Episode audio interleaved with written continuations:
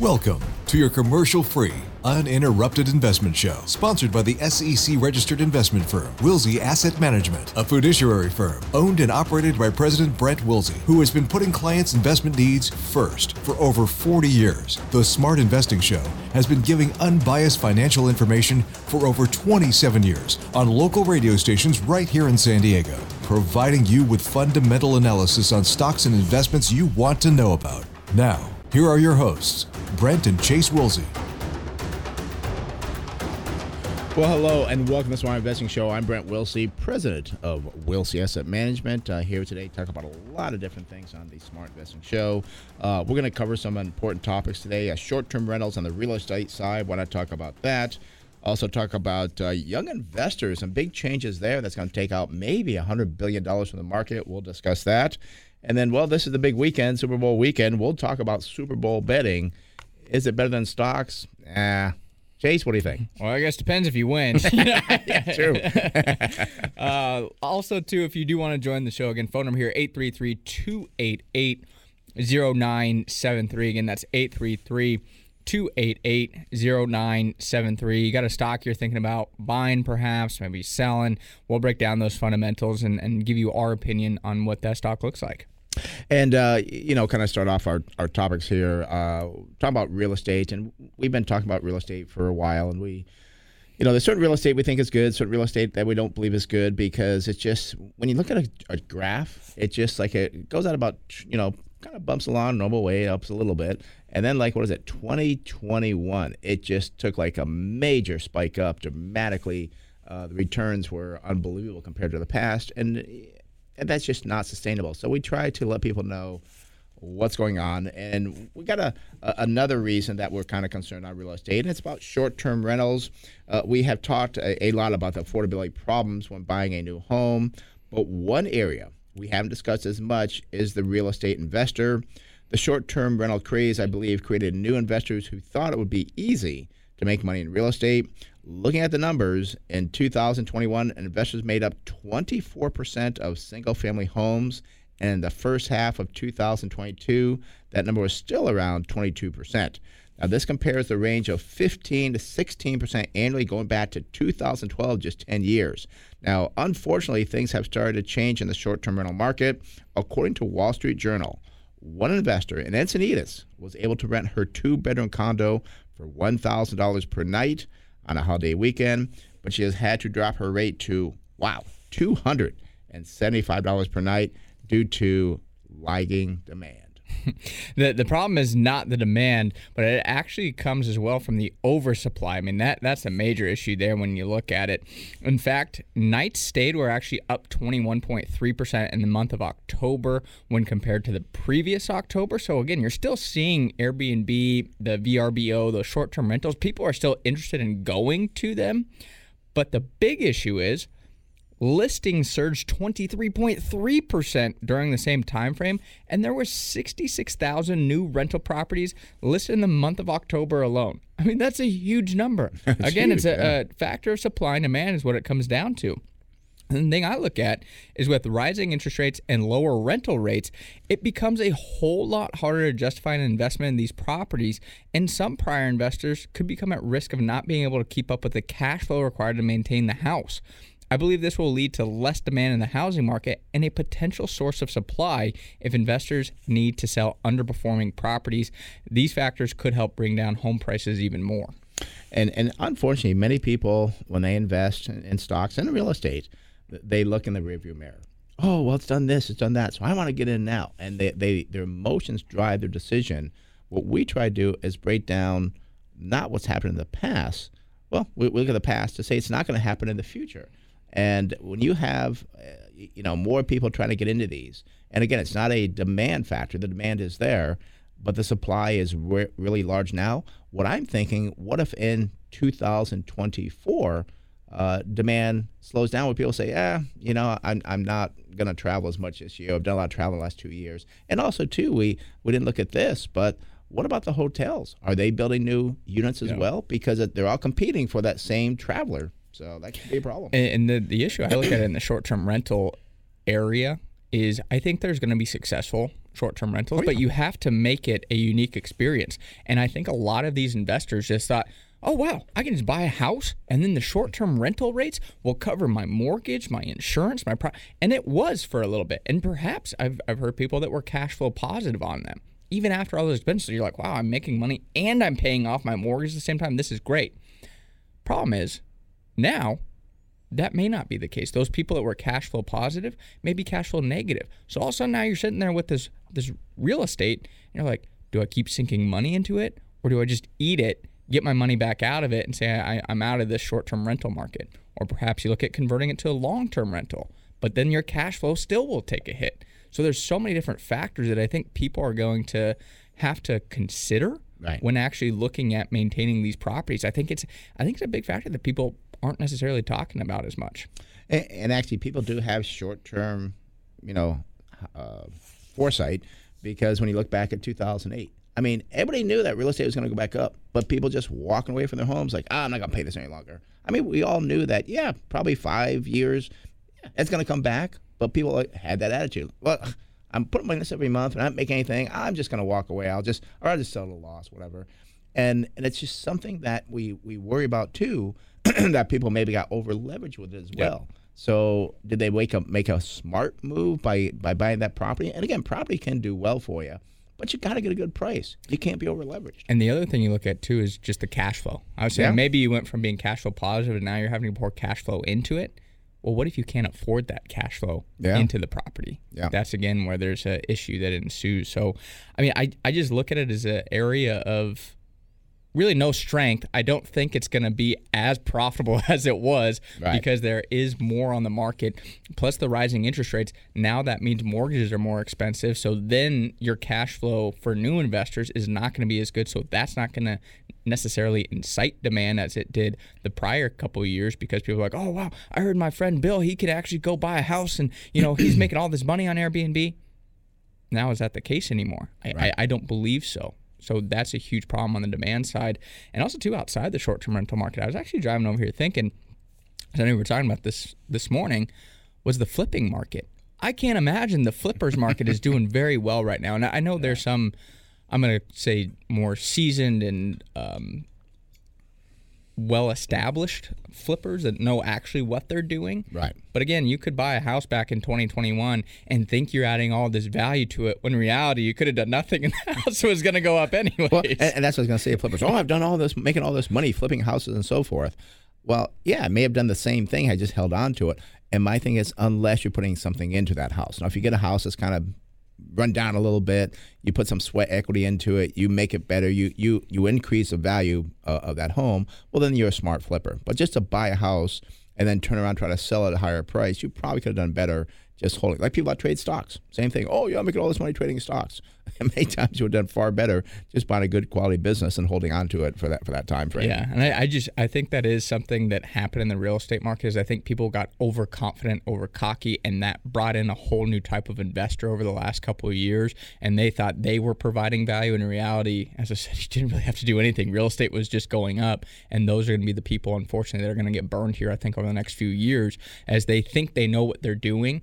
And in reality, they don't. They were just a beneficiary of the strong real estate market. And now all of a sudden, the real estate market's not as strong. I think you're going to see the investor portion of the real estate market start to decline as well. And we're going to talk about young investors in a minute. But the other thing too is that young investors that got into the real estate market, oh, I'm going to get the you know a couple B and B's, I'm going to do great and so forth.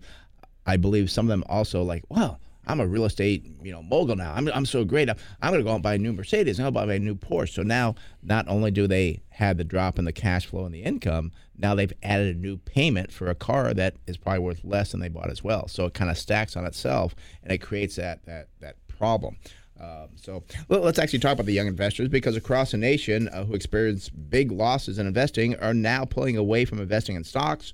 Goldman Sachs estimates households will pull as much as 100 billion in 2023 from the stock market. Now this will hurt companies like Robinhood who encouraged young traders to a lot of trading.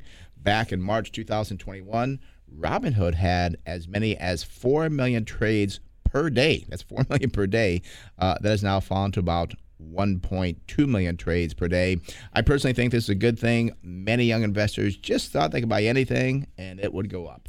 And, and then they also started using leverage and options, which magnify the risk, and that ultimately costs them even more. I've said for years if you've averaged around 10% on your money over a seven to 10 year period, you're doing pretty good. Unfortunately, some younger investors laughed at that and now they have nothing left. And worse than that, they won't come back to investing for many years, missing out on some good growth over the years to come. Investing takes a lot of work, and it's not something that can be done quickly by trading stocks. There are very few people who can invest over the long term as their impatience and lack of discipline cost them good results. Yeah, this is just something that you, you think you know something, and I've said it could last, you know, a month, last six months, last six years but you don't know anything. You, and you said, well, the real estate market, you're at the right place at the right time. It's nothing that you really added to it. You weren't, I, I you just weren't smart about what you were doing. Just you were lucky. And then when that luck runs out or the market changes, you don't have any idea what's going on. And and where we got this from was the Wall Street Journal.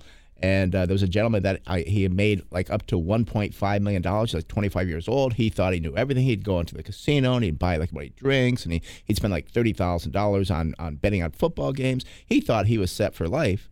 Well, now today he works in a deli in Las Vegas because he lost everything by gambling. And when you're doing the options and the trading and, and all this other stuff, margin, you're gambling. You're not investing. Well, and, and again, this is the big mistake that people make is you can do very well for let's say a two, three, four, five year period even. But if you don't know why you did well, right, and you think you're you're you know hot stuff and you know exactly what you're doing, but you don't really actually understand the philosophy or again why you did well, you don't realize that a 90% loss very realistic. That can happen to you yeah. in high risk things. So let's just say, wow, you've built up again, like this gentleman here. You built up a million dollar portfolio over a few year period because you got lucky on some great trades there. You maybe bought GameStop or you maybe bought the AMC's, and maybe you did sell out at the right the time. The meme stocks. Yeah. yeah, that's probably what he was doing. Yeah. And and then what happens is all of a sudden you buy the next thing. Maybe you buy into a Bed Bath and Beyond. Let's say as you're trying to get into that next meme stock, but you buy too high, or you buy back into the AMC's and then that stock falls 90%. Well, your million dollars is now, let's say, $100,000. Right. You've wiped that out. But the big problem is you've completely changed your lifestyle because you thought you were worth a million dollars. Right. Now you're not. Right. Now what do you do? And that's the big problem that people run into. And that's why the consistency and again, why we do the value investing and it makes so much sense is that compounding growth in the long term is so beneficial because you're not taking those highly leveraged risks that can completely wipe you out. Yeah, and you just have to be smart about what you're doing, and and unfortunately, and, and this will happen over and over again because young people they don't have the experience. I always talk about the wisdom. You know, you got to have the wisdom, and that comes over time. Uh, in in my beginning years, and, and actually, I really started looking at stocks. I was like in the seventh grade. Uh, didn't know crap about anything, but it's just like, but that's when I started. Um, and I made some mistakes uh, when I start, started investing because I didn't know what I was doing. So you have to learn. The problem is with the young investors of today, they got they got really lucky during the the meme stocks and, and the COVID and so forth, and didn't realize that that was a just an anomaly. It's not going to happen again for years to come. So, and the the other big issue I look at is again that overconfidence that starts to kick in. Maybe you start trading stocks with a thousand dollars, mm-hmm. and you're like, oh, you get lucky on one trade. Like, I know what I'm doing. Your next one, I got ten thousand dollars. Yeah, I know what I'm doing. Right. Get lucky again. Let's say third time. Let's just say now you've built up a nice portfolio, you've got hundred thousand dollars. Yeah, I know what I'm doing. I know what I'm doing. And, and the problem is you start to build this overconfidence, like this gentleman that was pointing out in the Wall Street Journal with a million dollar portfolio. He's like, I know exactly what I'm doing. And it was just craziness that mm-hmm. kind of built this house of cards and completely wiped him out. And and that's the big issue of investing is things can change much quicker than people realize. The meme stocks, they're a fad. Right. There's going to be other things. We've talked about 3D printers. We've talked about pot stocks. I, saw the, the canopy growth go across the ticker screen the yeah. other day, and I think it was like two dollars a share or something. Is that a high up? Do you remember? Like, I think that one wasn't as bad, but it's still like 40 50 dollars a share. I remember. Well, from 40. Yeah, 40 but I, I, I think like t- I think Tilray was like in the hundreds or 200s. Really? That one was really bad. so, I mean, I say you've lost again a lot of money, more than 90 percent of it with that type of decline. And, and, you know, we, we talk a lot in the office and so forth. Uh, and we were just talking the other day about how value investing will never go out of favor because it just is common sense. You have a company earning, you know, a million dollars a year and it's trading for these numbers aren't going to match up at all ten thousand dollars. Well, if it drops down to five thousand dollars, and now it's still only the same million dollars, or maybe even eight hundred thousand, that's a value there. You're getting earnings, and you got to check, and that's what we do here. We, we check for people when they call in, which I'll give the numbers in a minute, uh, to check to see am I getting this business on sale? So that's what we're looking for. And as long as you have earnings and cash flow and sales and uh, all these things, you can find something on sale. But to try to predict what's going to happen down the road, like, oh, they're, they're going to have this here and it's going to make all this money, yeah, that is so hard to do. And it is more of gambling. I think you might have the better chance of well, maybe not the lottery, but it, it's just very hard because you can't see what that company's going to do for marketing. You can't see what's going to happen with their cash flow. You can't see competition coming in. Maybe the product causes cancer. I mean, all these different things that you can have happen where when you buy, we'll just say a food company that is down 20, 30%, it's like, wow, those earnings will come back and it's got a strong balance sheet. That makes sense. And that will never go out of favor. You're never going to make, well, and actually in 2021, yeah, 2021, we, we actually did very well because of COVID. It was it 20? Yeah, 20. 2021, we did 2021, well. yeah, we did, did extremely well. But it's not like, oh wow, we're really smart. It's we did 70% this year. yeah. and and we didn't do seventy percent. No, we did not, do that. Right, we're not, not, telling you what we did. We did, yeah. did extremely well, well above market averages. But it's just like we knew that was a one-time thing. It's not like, wow, we are so smart. We're going to do this every year. We'll be billionaires by by um, 2025. You oh, know? Oh, like Cathie Wood's annualized growth expectation of 40% per year. yeah. Yeah, you know, and I think uh, Warren Buffett's famous for long-term uh, I think earning over 20%. Yeah. So, and yeah, to say and say 40%, that, that's just hype. That's, that's what And is. you know, I was reading about Warren Buffett the other day, and it's actually all he really is is a, a big insurance company. And then he's taken those insurance premiums and then invested them properly. Yeah. I mean, that's one reason we love insurance companies is because of the cash flow that's generated from those premiums and they have the risk analysis to make sure they're not getting themselves in a sticky situation all of a sudden they start to lose money well guess what they raise the premiums it's a very I'm going to say it's a complicated business, but it's very simple to understand the business model of it, which right. is what we love. And then that's kind of, I think, what Buffett saw years ago with a company like Geico, let's say. And now he's got those insurance premiums, and that rolls into his investment portfolio where they now invest those premiums into you know those stock picks. The you know I know he's famous for the Coca Colas right. and the, the the banks and so forth that he's done very well on. It's it's an interesting model. And he also likes the cash flow of the dividends. Mm-hmm. And he doesn't reinvest the dividends into that company. He used those dividends to buy other companies and keep investing that money. So he likes the premiums, he likes the cash flow from the dividends, and it just it, it, works out long term. And it takes a while to to do that. And and when people come over and invest with us, we say, you know, you should be investing for at least three to five years. Yeah. And if you're looking for a two year time frame, eh, we're not too excited about that. I mean, if you're gonna need money within two years, like I'm not a big advocate of you know the two year treasury or the six month. But I mean, if you need the money short term, those rates aren't bad. No, I, I would never invest long term money into them. Right. But uh, I think if you are maybe looking at buying a house in a year. Yeah. Yeah. Yeah. I mean, there's different things you can do, perhaps with opening like a credit line against the account and SBLOC or something, but that takes a lot more, I, I think, complexity and understanding of it. Right. If you're if you just have a, a, kind of pot of money and you're like, yeah, I want to buy a house in a year. Yeah, I mean, it makes sense to to to you do that one year treasury. Let's say that one year T bill. But um, you know, I think people just get too cute with things sometimes. Right, and you should never go into one year treasury just because your emotions you're afraid of the market. Never do that. Never do that. If you're a long term investor, look at some good things on sale. Let, us go with the phone numbers here. Uh, you want to call in for that unbiased, no strings attached, fundamental opinion about what you want to talk about. Phone numbers 833 288 0973. Again, that's 833 288 0973. Well, let's, let's move on because uh, this is Super Bowl weekend and Americans excited about Super Bowl betting this year. A record 50.4 million Americans are expected to wager bets on the big game this Sunday. This is a massive 61% increase from last year's record of 31 million Americans that said they would place a bet. In terms of the dollar amount this year, it is anticipated there'll be 16 billion dollars worth of bets on the game, which is also more than double last year's 7.6 billion. And then from a financial standpoint, of course, got to relate it back to that.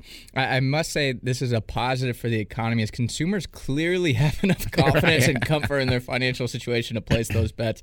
You know, personally, I won't be partaking in any bets this year. I, I highly doubt you will I well. will not. no. Most of the time, I do the squares. I haven't won the squares in years, but I, I, I don't even think um, I'm just having a couple friends over for the game. I don't think we'll have enough people to do the squares. I'm usually the guy that does the squares because you know it's getting close and there's empty squares and nobody wants to play more into it. Like, okay, I'll fill it up. So we got the thing going here for you. But I, I you know, I do it because I have to do it to keep the party going.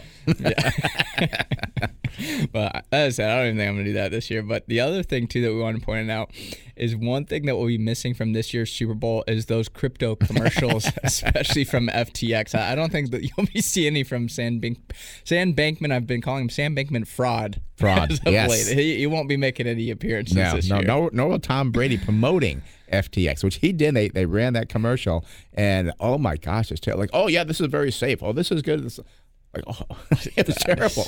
That's rough. Yeah, very, very rough. So, and, and another one too that uh, they pointed out that was in Super Bowl last year, Carvana. Oh yeah, Carvana, Carvana from three hundred to three. Yep, I think it's not rough. quite that bad, but Yeah, it's not good. I'll tell you not that. good at all.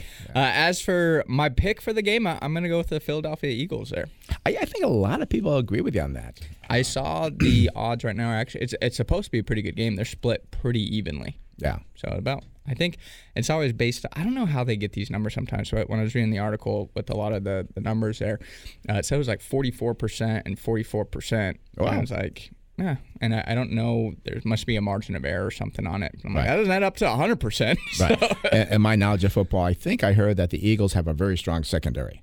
Uh, they they have a very good defense. They have a Yeah. very good pass rush. Uh, could challenge Mahomes. Mahomes had uh, has a bum ankle. Uh, I like to see Oh. just kind of Jalen Hurts, who's the quarterback of the Eagles. He's got a cool story. I always kind of like to look for that. Mahomes has already won one. He was a first round pick. He's been in like the conference championship, the Super Bowl several times. Jalen Hurts, he was the Alabama quarterback and he got benched, transferred to Oklahoma, kind of made a comeback, was a second round pick. So I, I, I kind of like his story. I, I I think I'm, I'm going to go with the Eagles there. I think that's a, it's got a better story to me. Yeah. And being a ex Chargers fan, you just always didn't like the Chiefs.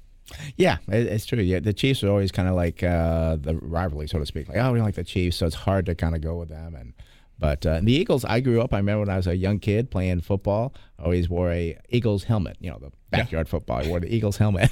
So- I, remember I used to love when they had like Donovan McNabb and uh, Todd Pinkston was a receiver and Terrell Owens was on the team uh, years ago, and uh, so I, I, kind of got that affinity for the Eagles. So I'm not saying I'm a big Eagles fan. I'm not jumping on the ba- bandwagon by, by any means, but that's my pick for the game, I guess.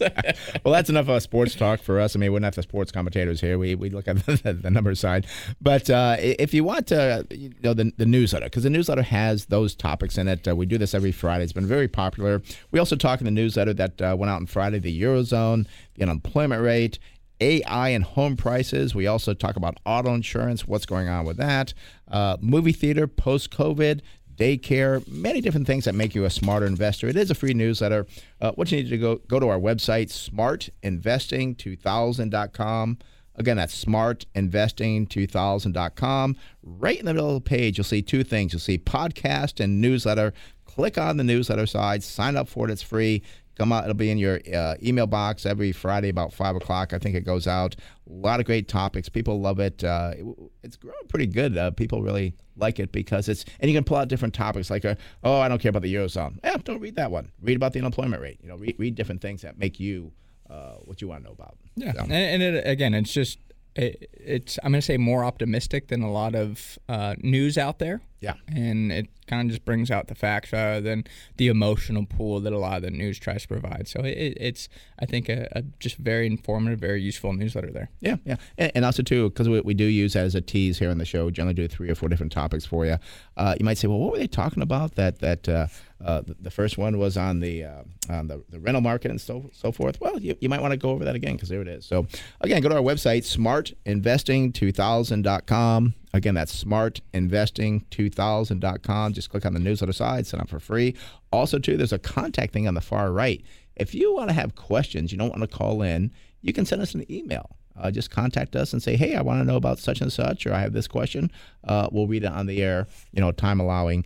Uh, we got a couple here today that are going to do. Phone numbers here, all lines are still open 833 288 0973. Again, that's 833 288 0973. Well, this actually came in uh, last week on a newsletter from uh, Jim.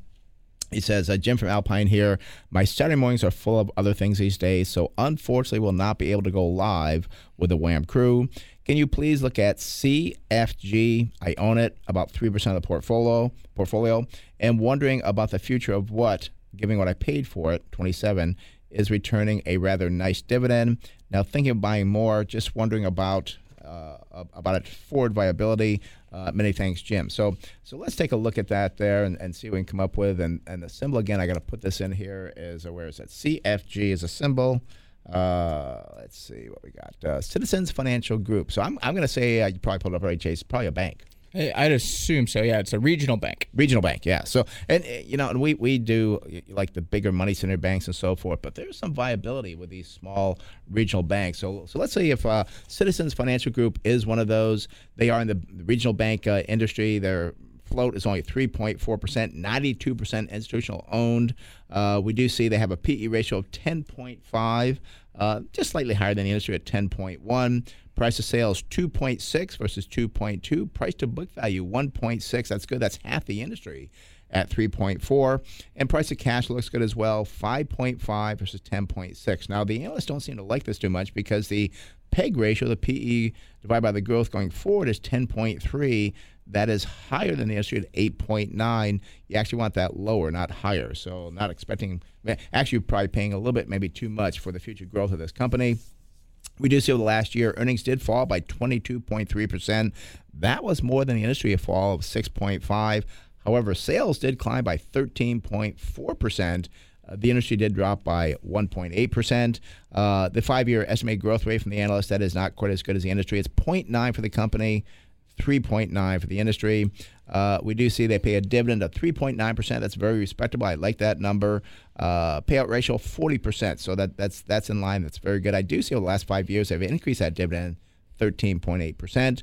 And then look at the balance sheet. It's a financial company, so there's no current ratio, but we do see a debt to equity of 0.7 versus 1.1. That's a positive. Net profit margin 25.9 versus 25.6. That's very good. Return on equity is a little bit low, 7.9 versus 10.8. Chase, what do you got? Yeah, so looking at the business here, it is actually again a retail bank. Uh, they operate mainly in New England, the Mid Atlantic, and the Midwest regions of the United States. So one thing about these regional banks is obviously you want to understand the region, how how the business is doing there. Uh, you know, examples we have like a real estate a REIT in our portfolio where it's kind of more concentrated in the Sun Belt and kind of the South. And I continue to believe that the economy there is going to remain strong. I still sometimes kind of worry about the West. We know that a lot of people have kind of been leaving California. They've yeah. been leaving New York. So I, would want to see a little bit more of the economy strength when uh, investing in these regional banks. It's something, I guess, one step further you got to take when you invest in the, the full kind of concentrated bank rather than a diversified bank across the country. One other thing, looking at the current price here for again Citizens Financial Group, it's forty three dollars and twelve cents. The fifty two week high is fifty five dollars and ninety nine cents and the low is $32.65. Going forward for the company, I go to December 2024. I do see estimated earnings per share of $5.26. Would give us a target sell price at $87.32. I mean, the valuations on this company are, are still right. very, very strong. One other point I, I, do want to bring up is I think their earnings took a hit probably because of the loan loss reserves. They had issues mm-hmm. there. And then also, too, I was reading the other day about the Fed stress test. This is something that the big banks have to go through. I honestly do not know because we haven't owned a regional bank in years. If the regional banks have to go through the stress test, I believe they do. I think they do. I yeah. I mean, if we were to invest in one, we would definitely know that question. Which, if you do own it, you want to know that question. Yeah, because I know that question. I know this year's Fed stress test is more stringent than in prior years as well, and it I think it's things like the stock market falls 40%, the real estate market on the commercial side falls mm-hmm. 40%, GDP falls by like 8%. I, I, mean, and again, these are just numbers off the top of my head. I, they may be a little bit different, but they're very dire situations to make sure banks can get through that. The problem with that is it could limit the capital returns that banks are allowed to do, and that may be dividend increases, share buybacks. I don't think they'd have to cut the dividend, but it, it's just something to, to kind of keep an eye on. I believe those results get come out in June. Yeah, and it, it's something that, and I did a segment on KSI last week, uh, last Sunday, And it's just sometimes I think the government oversteps. I mean, they're making these harder and harder for, for businesses, and and you want them to make sure that you don't have these you know wild west banks or just doing mm-hmm. all kind of crazy things, uh, having the, the balance sheet filled with crypto or some like crazy thing like that. But on the other hand, too, like you you can't restrict them too much because then like well who wants to run a bank because you can't make a profit on it so I, I have I've said this many many times I, I hate when the government goes too far because many of them have only worked in government their entire life. They have no idea what it's like to run a business, but yet you can try to control a business because of what you think based on no experience. Yeah. And, and I mean, Jamie Dimon's a, you know, the CEO of JP Morgan, obviously, and he's very against the, the heavy regulation on the banks. I, I'd be willing to say he's for some regulation, but yeah. I, I, think over regulation, he said it, it, hurts the consumer at the end of the day. Yeah. And that's who the, the, the government's trying to protect, but they're actually hurting them, which is kind of a funny thing. And I, I wish they would actually listen to a guy like Jamie Dimon and, and Brian Moynihan, and the uh, CEO of Bank of America, like these guys, and, and, and uh, Charles Scharf from uh, Wells Fargo, and actually talk to them. But it, it just seems like there's this headbutting right. between government and business, and it's like if you guys actually work together, there there might be some some good resolutions. You know, and I don't want to get political, but I I just want to say when when President Trump was in office, he did talk to the executives, and it made sense to me because these are your business leaders in the country. I don't understand why every president doesn't want to talk to the business leaders to find out what can we do. I'd rather than government working against the businesses, what can we do to work together? Because if we work together, we could grow the country much better as opposed to this fighting and oh we're going to penalize you for this and penalize for that what can we do to help the businesses and and again i mean it's just unfortunately most of your presidents most administrations they don't even talk to the businesses it's such a shame because they, they should be on how they can help the businesses yeah so. well side tan- tangent there but i, I think uh, cfg it, it I, I wouldn't be concerned about the dividend there, Jim. I, I know that's something that, that you always ask about. So it, it's um, I like the business. Obviously, we always got to recommend further research there. Is it a little more concentrated in particular areas? Also, want to understand their loan portfolio. I do see automobile loans is uh, one of the areas that they derive a lot of net interest income from. Uh, so, I would kind of want to understand that a little bit more because I, I, know autos have had some concerns around them uh, given the, the current uh, interest rate environment. Yeah, and, and Jim kind of asked, you know, should he add to it? I, it depends on the research. Yeah, the research. You got you got more research to do because based on the numbers, it's like yes, you should, but there could be other things there you got to understand before you do you actually do that. So, all right, uh, Jim, I hope that helped out. Phone numbers here 833 288 0973. That's 833 288 0973. Well, it's time to talk to our financial planner, Harrison Johnson. Good morning, Harrison. How you doing this morning? Good morning, guys. How you doing? Good, good. I, I like the topic today because I was wondering this. I've heard different stories. When to file your taxes? Do you do early? Do you extensions? What do you got here for us? So I wanted to have kind of a public service announcement here, but um, we'll go into it. So uh, 1099Rs get sent out usually in January. Um, a lot of people have started to get their W-2s now. Um, the 1099s for dividends, capital gains, and interest usually get sent out in February. No, Schwab is doing theirs on the 17th of this month, I think, so that'll be soon. Um, tax day this year is Tuesday, April 18th. Um, that's when the actual taxes are due. If you file an extension, you can, you know, wait to file for another six months. But no matter whether you have an extension or not, uh, taxes are still due on the 18th. Um, so a lot of people now have everything they need to to file, and many more will have that in the coming days. Um, but the public service announcement I want to put out there is a few days ago, the IRS came out and said to hold off on filing your taxes. And the reason is a lot of states last year, including California, issued stimulus checks to residents. Um, in California, it was called the Middle Class Tax Refund. It was somewhere between $200 and a little over $1,000. and technically, this was a state tax credit that was issued toward the end of 2022. Some got them at the beginning of 2023. But the IRS came out and said they have not determined yet whether or not they will be taxing these checks federally. So it was tax free on the state side, but it, it might end up becoming taxable on the federal side. So it might be best to wait a little bit to file until we get more guidance from the IRS on if or how that should be reported. Um, in the meantime, you know, take a look at your income. If you got your W-2s and your 1099s and everything, see if you got any time for IRA, Roth IRA, backdoor Roth IRA, HSA contributions. All those can be done still up until the tax filing date. Um, or if you've made contributions for 2022 that are not allowed because your income was too high, so the contributions maybe either aren't allowed or, or not deductible. Um, if you withdraw those before the tax filing date, then you won't have any um, over over contribution penalties or anything like that. Yeah, I, I think it is kind of funny. I think the IRS is giving themselves more work here than they need to, and they're gonna wait, and then they're gonna get this huge rush of tax filing, and then they're gonna be behind.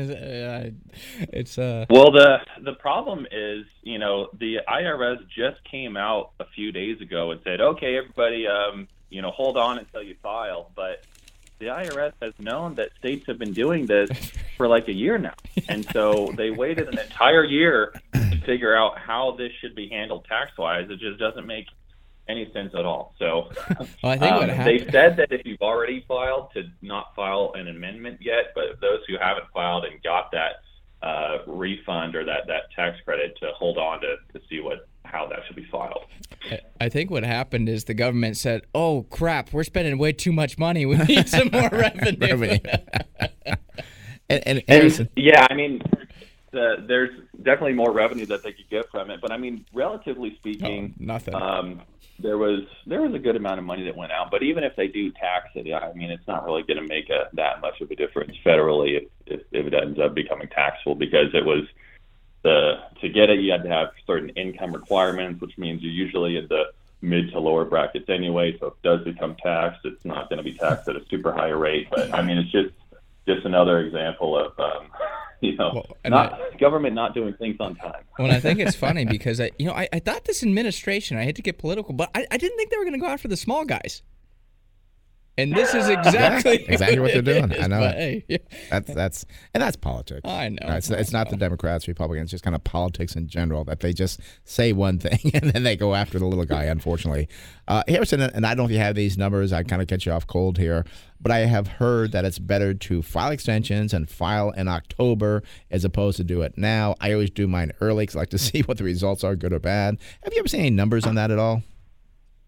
Um, I mean, uh, again, whether you file on in April or you wait until October, um, the taxes are still due in April. Mm-hmm. So you have to make sure all the, the money is actually paid by that point. Um, I know a couple years ago there were some people that wanted to wait to file because some of these um, rebates that were going out were based on your AGI and they were using the most recent return that you had. So if you filed a, a recent return that had an higher higher AGI that would disqualify you. So if you waited to file and then used your previous years, maybe that AGI was lower. So there's stuff like that. Um, usually, what happens is people that file extensions just, you know, maybe their tax situation is complicated and they want more time to do it. Um, but again, it's not like you can put off actually paying the taxes until October. So everything has to be paid, and then you can just kind of play around with the, filing of it.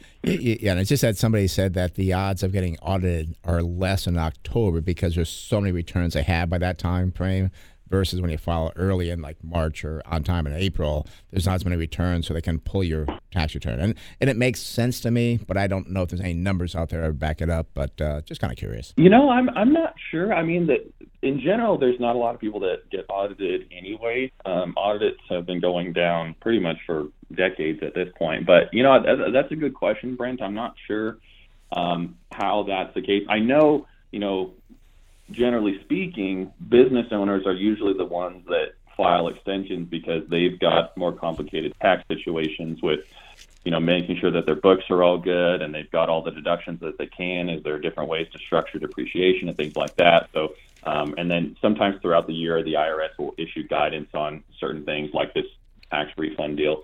Um, and so a lot of people like to to kind of have that extra time to, to do planning and, and think about ways to file. But it, it's to your point, I'm not sure um, whether that has an influence on your chances of getting audited or not. That would be that would be kind of interesting to know. And I don't know if there's even numbers out there that would prove that, but yeah, just, just something interesting.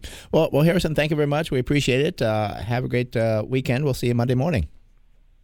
All right, thanks, guys. We'll see you Monday. Okay, bye bye.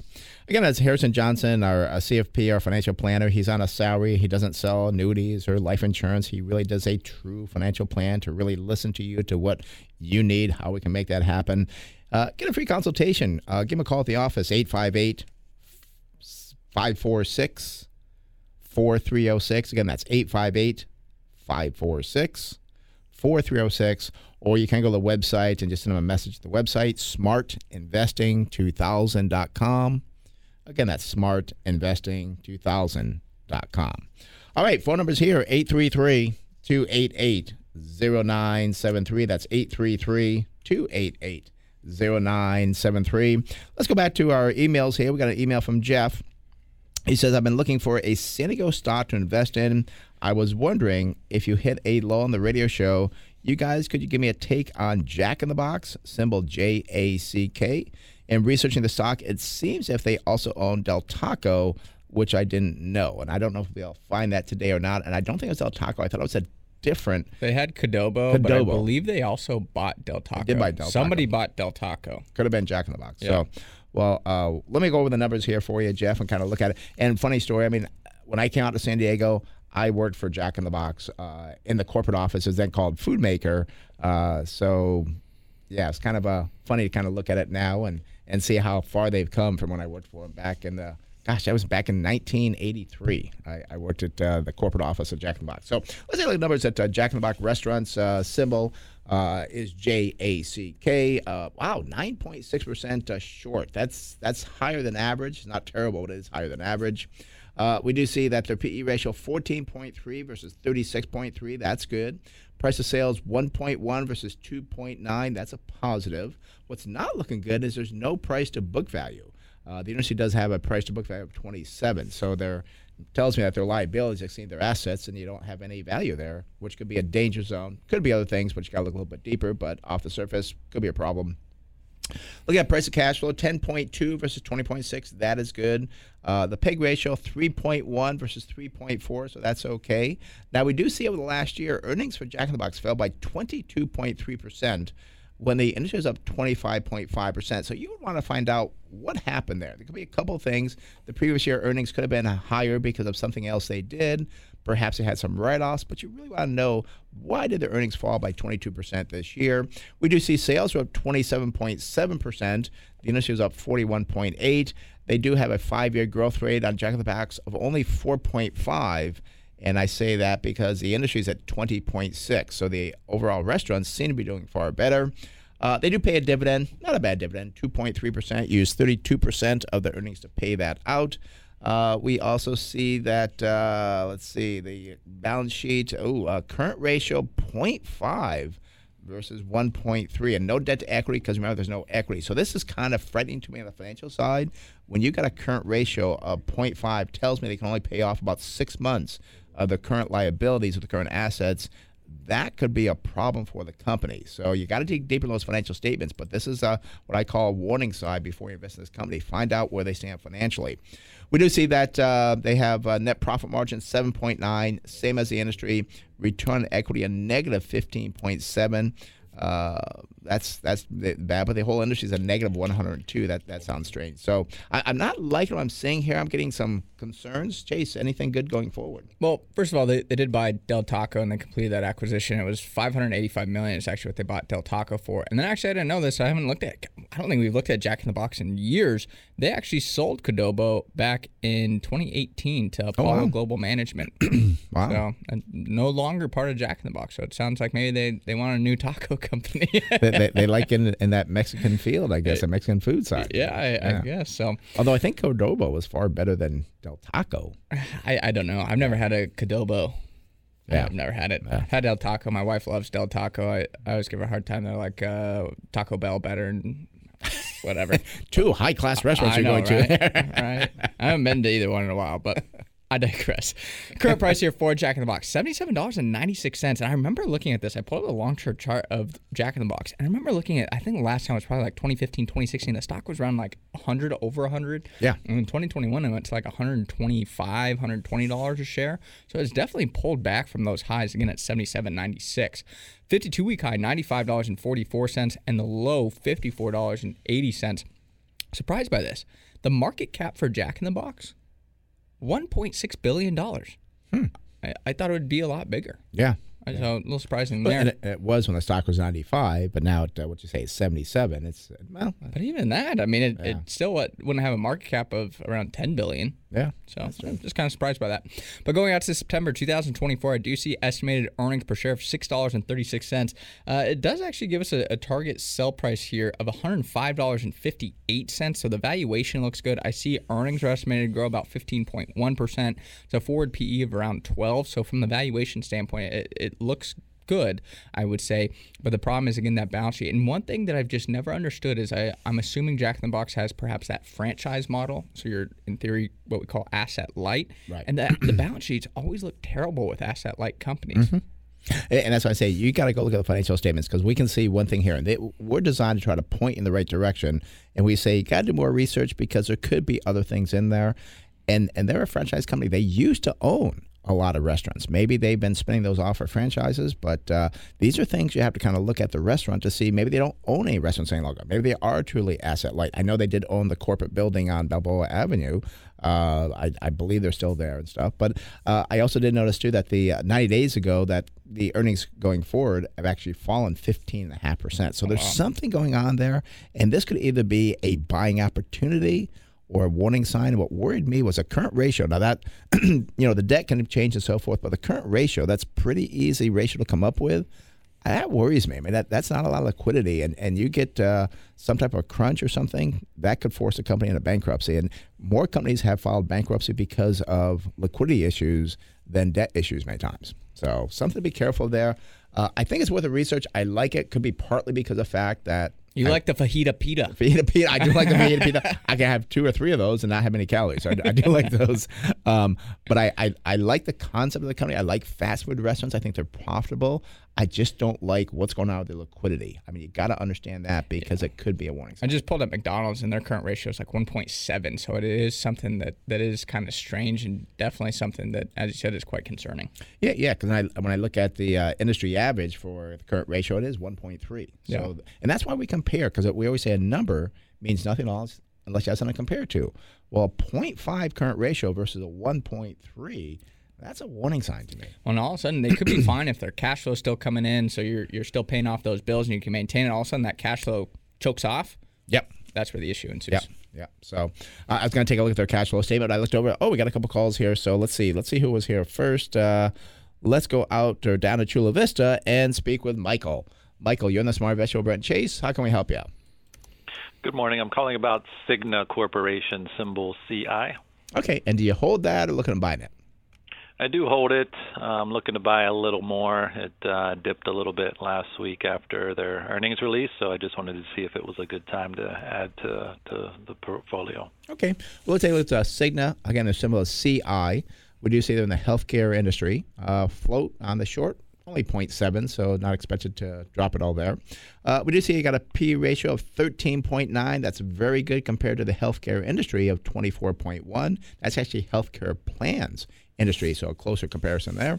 Uh, price of sales 0.5 versus 0.7. Price to book value 2 versus 3.3. Uh, price to cash flow 8.6 versus 12.7. The PEG ratio 1.1 versus 2.8. So all the valuation ratios looking pretty good here. Now we do see they reported earnings, and uh, over the past year, their earnings are up 32.4 percent, far better than the industry, up 12.8. Sales did increase by 3.3 percent, not quite as good as the industry, up 8.3. We see a five-year growth rate of 11.3, very close to the industry at 12.3. They pay a 1.7 percent dividend. Uh, they use about 21% of their earnings to pay that out.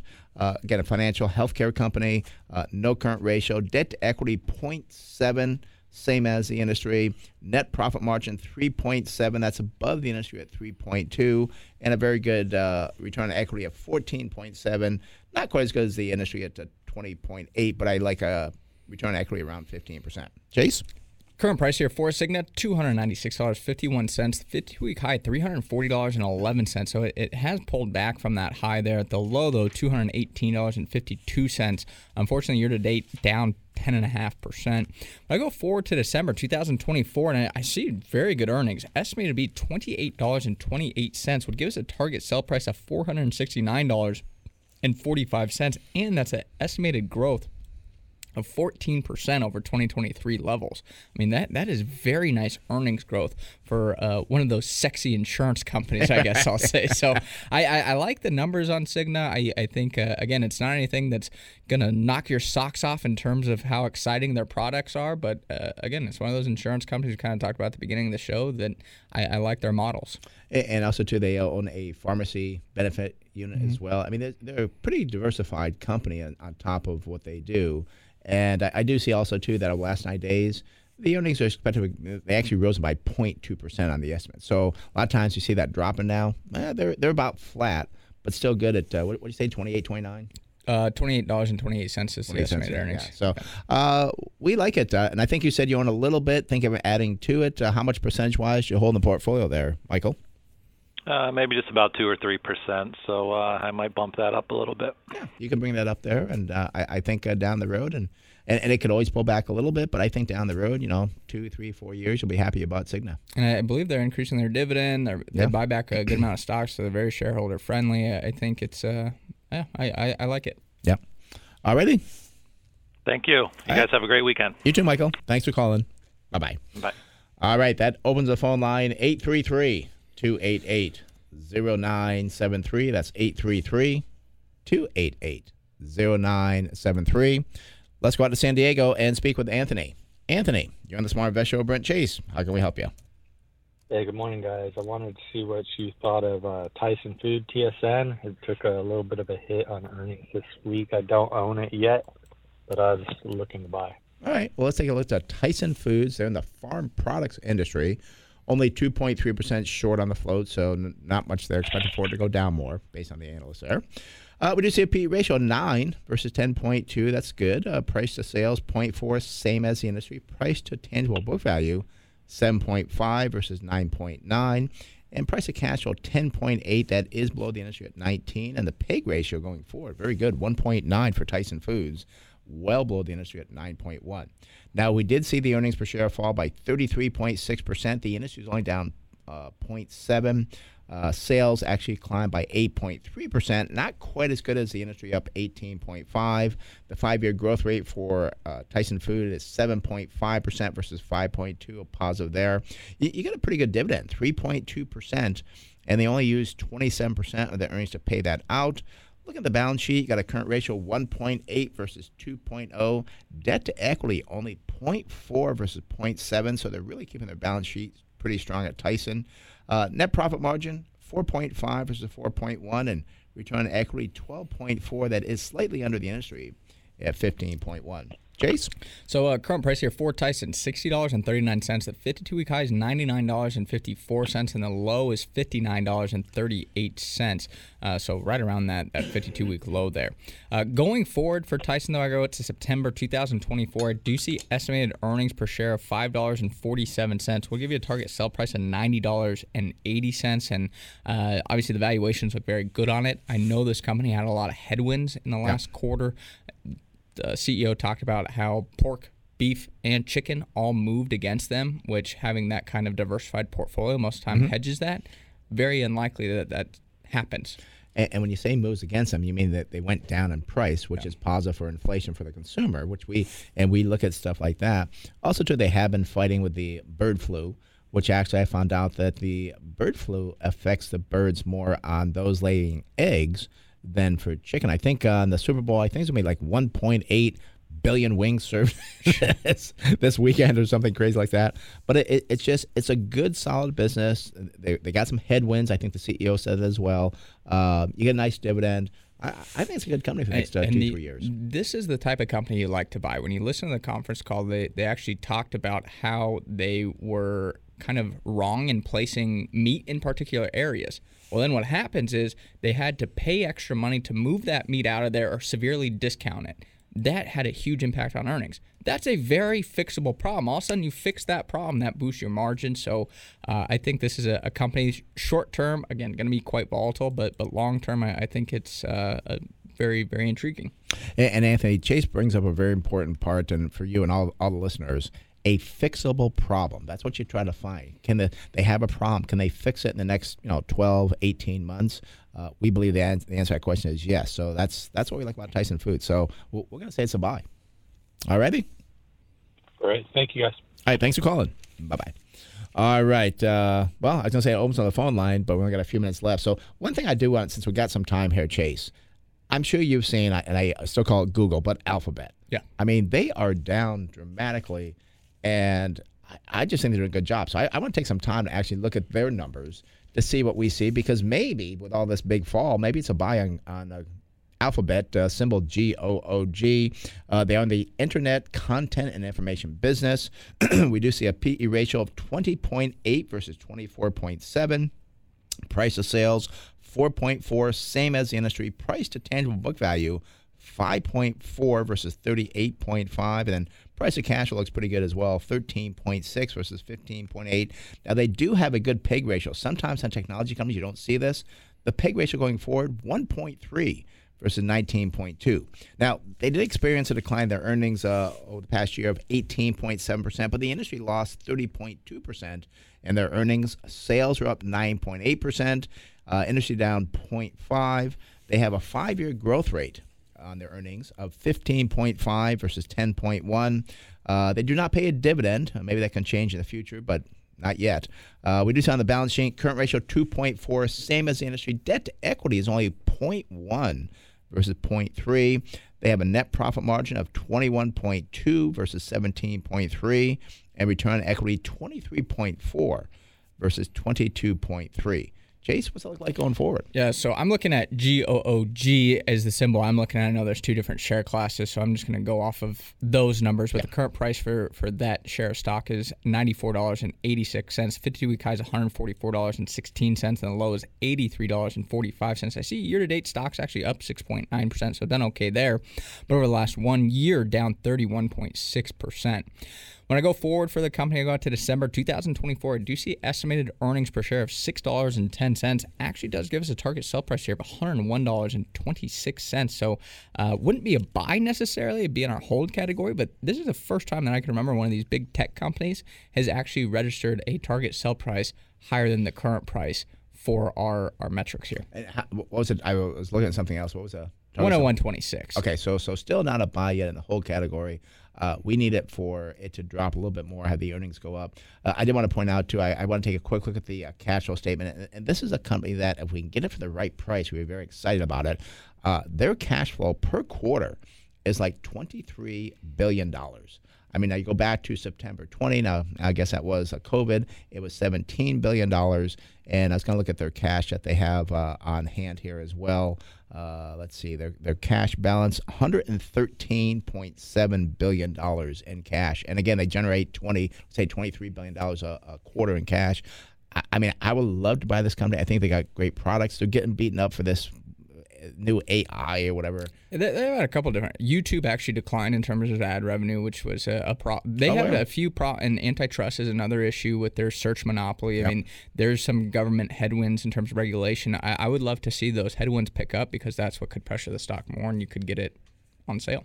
Yeah, I, I, I would probably say a good price to buy it would be um, just going to throw a number 80, maybe 85. And, I was gonna say 70 would give us about that 30 percent. and, and I know you said YouTube numbers advertise or sell. And I don't. I I don't recall if they fell, but I remember they missed estimates and they were um, just not having the same type of growth that you know YouTube a couple years ago was like, oh my gosh, it's this huge growth Yeah. engine, and, and it's not that way anymore. And, we've talked about that. As those numbers get bigger, you're not going to have those magnificent growth of 20, 30, 40% because the numbers are bigger. It's harder to grow those numbers at those, those rates. And Google's also in the cloud. don't forget about the cloud. Yeah, well, that's right. That's so right. uh, they're still growing there, but again, not at the same rates that they were. Growth is decelerating, which the market does not like to see, and that's why the valuations and the multiples are contracting on these companies. Yeah, and it's, it's one. Oh, there's a program. It's one that we would like to buy, but just not yet. Well, this is Closing Bell. Thank you for listening to the Smart Investing Show. It is for informational purposes only and should not be used as investment advice. If you'd like to discuss in more detail your investment needs or have other investment questions, feel free to call myself, Brent Wilsey, or Chase Wilsey at 858 546 4306. That's 858 546 4306. And be sure to visit our website, smartinvesting2000.com. That's smartinvesting2000.com. And remember to sign up for the newsletter there. It's a great newsletter. You're going to love it right there at smartinvesting2000.com. Well, have a great day. We'll talk more next week right here on the Smart Investing Show. So amusing